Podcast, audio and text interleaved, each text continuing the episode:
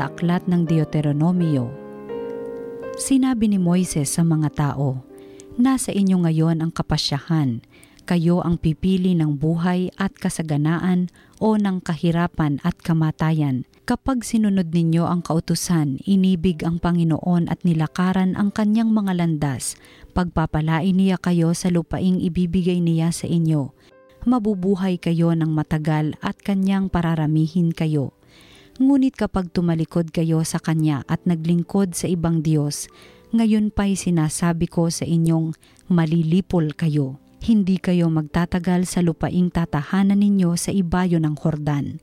Saksi ko ang langit at ang lupa na ngayoy inilahad ko sa inyo ang buhay o kamatayan at ang pagpapala o sumpa. Kaya piliin ninyo ang buhay para kayo at ang inyong lahi ay magtagal ibigin ninyo ang Panginoon, makinig sa kanyang tinig at manatiling tapat sa kanya. Sa gayon, mabubuhay kayo ng matagal sa lupaing ipinangako niya sa ninuno ninyong sina Abraham, Isaac at Jacob. Ang salita ng Diyos. Salamat sa Diyos. Mapalad ang umaasa sa Panginoon tuwina. Mapalad ang taong hindi naaakit niyong masasama upang sundan niya ang kanilang payot maling halimbawa, hindi sumasama sa sinumang taong ang laging adhikay, pagtawanan lamang at hamak-hamakin ang Diyos na dakila. Nagagalak siyang laging magsaliksik ng banal na aral, ang utos ng poon siyang binubulay sa gabi at araw. Mapalad ang umaasa sa Panginoon tuwina. Ang katulad niya ay isang punong kahoy sa tabing batisan, sariwa ang dahot laging namumunga sa kapanahunan at anumang gawin ay nakatitiyak na magtatagumpay. Mapalad ang umaasa sa Panginoon tuwina. Ngunit ibang-iba ang masamang tao ipa ang kawangis, siya'y natatangay at naipapadpad kung hangi umihip. Sa taong matuwid ay Panginoon ang siyang mag-iingat, ngunit kailanman ang mga masama ay mapapahamak. Mapalad ang umaasa sa Panginoon tuwina. Ang mabuting balita ng Panginoon ayon kay San Lucas. Noong panahong iyon, sinabi ni Jesus sa kanyang mga alagad, ang anak ng tao'y dapat magtiis ng maraming hirap, itatakwil siya ng matatanda ng bayan, ng mga punong saserdote at ng mga eskriba, ipapapatay nila siya, ngunit sa ikatlong araw ay muling mabubuhay. At sinabi niya sa lahat, kung ibig ni numang sumunod sa akin, limutin niya ang ukol sa kanyang sarili, pasanin araw-araw ang kanyang krus at sumunod sa akin ang naghahangad magligtas ng kanyang buhay ay siyang mawawala nito, ngunit ang mag-alay ng kanyang buhay alang-alang sa akin ay siyang magkakamit noon. Ano nga ang mapapala ng tao, makamtan man niya ang buong sanlibutan kung ang katumbas naman nito'y ang kanyang buhay. Ano nga ang mapapala niya kung siya'y mapapahamak? Ang mabuting balita ng Panginoon pinupuri ka namin, Panginoong Heso Kristo.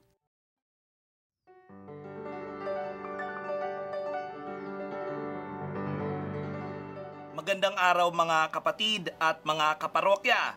Tayo po'y naririto na naman ngayon para sa salita ng Diyos, salita ng buhay. Ako po si Father Jeff Manlapig ng Holy Eucharist Parish, Moonwalk, Paranaque City.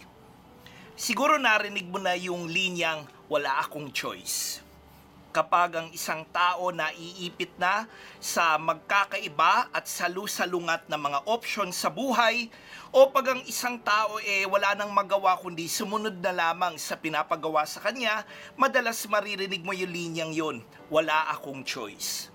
Pero ngayong Huwebes after ng Ash Wednesday, pinapalala sa atin ni Lord ang isang napakahalagang katotohanan. At ano yun? Ang bawat tao may choice every person on earth has a choice. Yun nga lang, depende kung anong klasing choice, anong klasing option, anong klasing daan ang pipiliin natin sa buhay. Naalala ko, some years ago, meron nag-comment sa akin, sabi niya, alam mo, Father, ang mga tao ngayon, hirap mag-commit.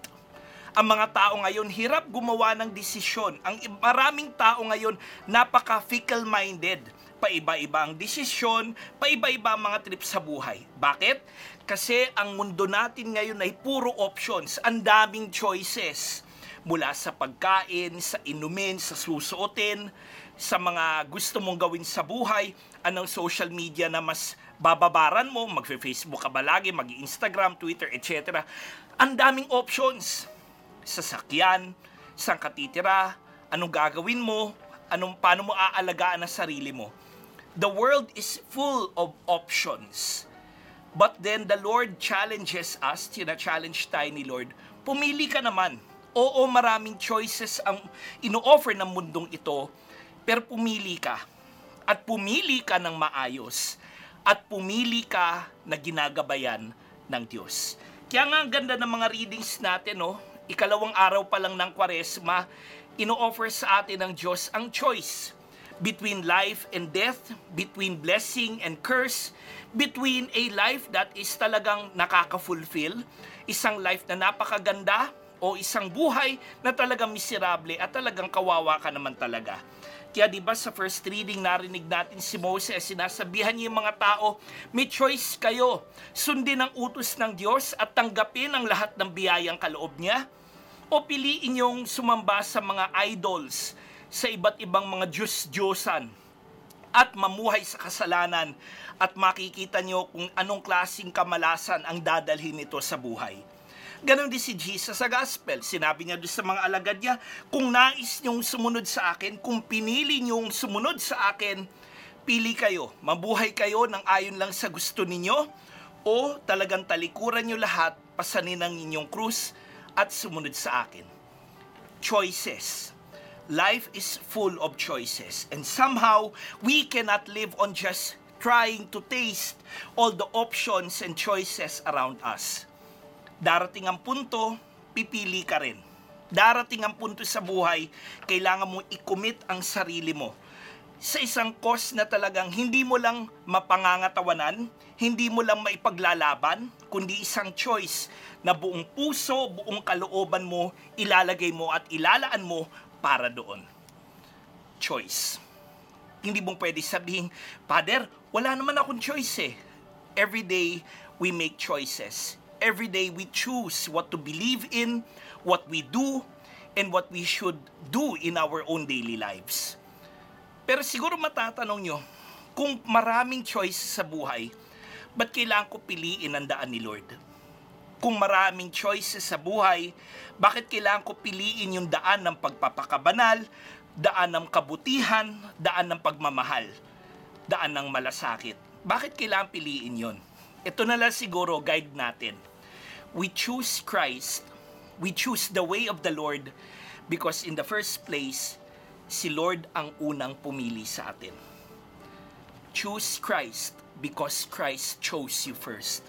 Kaya nga may kwaresma eh. Kaya nga darating tayo sa Easter. Pinili ng Diyos na ipadala ang kanyang anak na si Jesus para mahalin tayo at iparamas, ipadama sa atin kung gaano tayo kahalaga sa mata ng Diyos kung makita natin yung kahalagahan ng choice ni Jesus para sa atin, piliin din natin sana yung kanyang daan, yung kanyang turo, at yung kanyang halimbawa. Kaya hindi din natin masasabi lagi, wala akong choice. Araw-araw, the choice is yours. To choose our own way, to choose the way of the world, or to choose Christ. Because Christ, si Lord, ang unang pumili. It is the Lord who first chose us who loved us and who called us. Kaya isang maikling panalangin to start the day para sa atin. Panginoon, salamat po at pinili niyo pong mahalin kami. Salamat Lord at pinili mo na patawarin kami sa mga kasalanan namin. Pinili niyo po na ialay ang buhay mo para sa amin. Panginoong Jesus, sinihiling po namin sa araw na ito, piliin ka sana namin piliin namin na magkaroon ng kahinahunan ng puso kung mainit ang ulo namin o ng paligid namin. Piliin namin na tumulong at maglingkod sa iba sa panahon na mas feeling namin unahin dapat ang sarili at ang sarili naming kagustuhan. Piliin namin sanang magpatawad at umunawa sa halip na magkimkim o magtanim na sama ng loob. Lord, help us to choose you tulungan mo kaming piliin ka namin araw-araw. Hindi lang ngayong kwaresma, kundi araw-araw. Dahil ikaw ang unang nagmahal, unang tumawag, at unang pumili para ipadama ang pagmamahal mo sa amin. Ikaw ang aming Panginoon na bubuhay at naghahari kasama ng Ama at Espiritu Santo magpasawalang hanggan. Amen. At yan po ang salita ng Diyos, salita ng buhay para ngayon, February 18. Special, special shout out po, no? Nung Tuesday siya po nagbigay ng ating reflection at ngayon pinagdiriwang niya ang kanyang birthday. Kaya po ngayong araw na ito, special na pagbati po kay Father Kevin Luther Crisostomo ng Diocese ng Paranaque. Kasama rin natin dito sa salita ng Diyos, salita ng buhay. All the best blessings para sa iyo, Padre siguro maganda i-comment nyo hashtag Happy Birthday Father Kevin. No? So, mula sa aming lahat dito sa TV Maria, sa lahat ng mga nanonood ng SND, Father Kevin, maligayang maligayang kaarawan po sa inyo. At sa inyong lahat po, sana po eh, like and follow us on our social media platforms, TV Maria Philippines. Ako po si Father Jeff Manlapig ng Diocese ng Paranaque. Baunin mo ang pagpapala ng Diyos para sa iyo ngayon.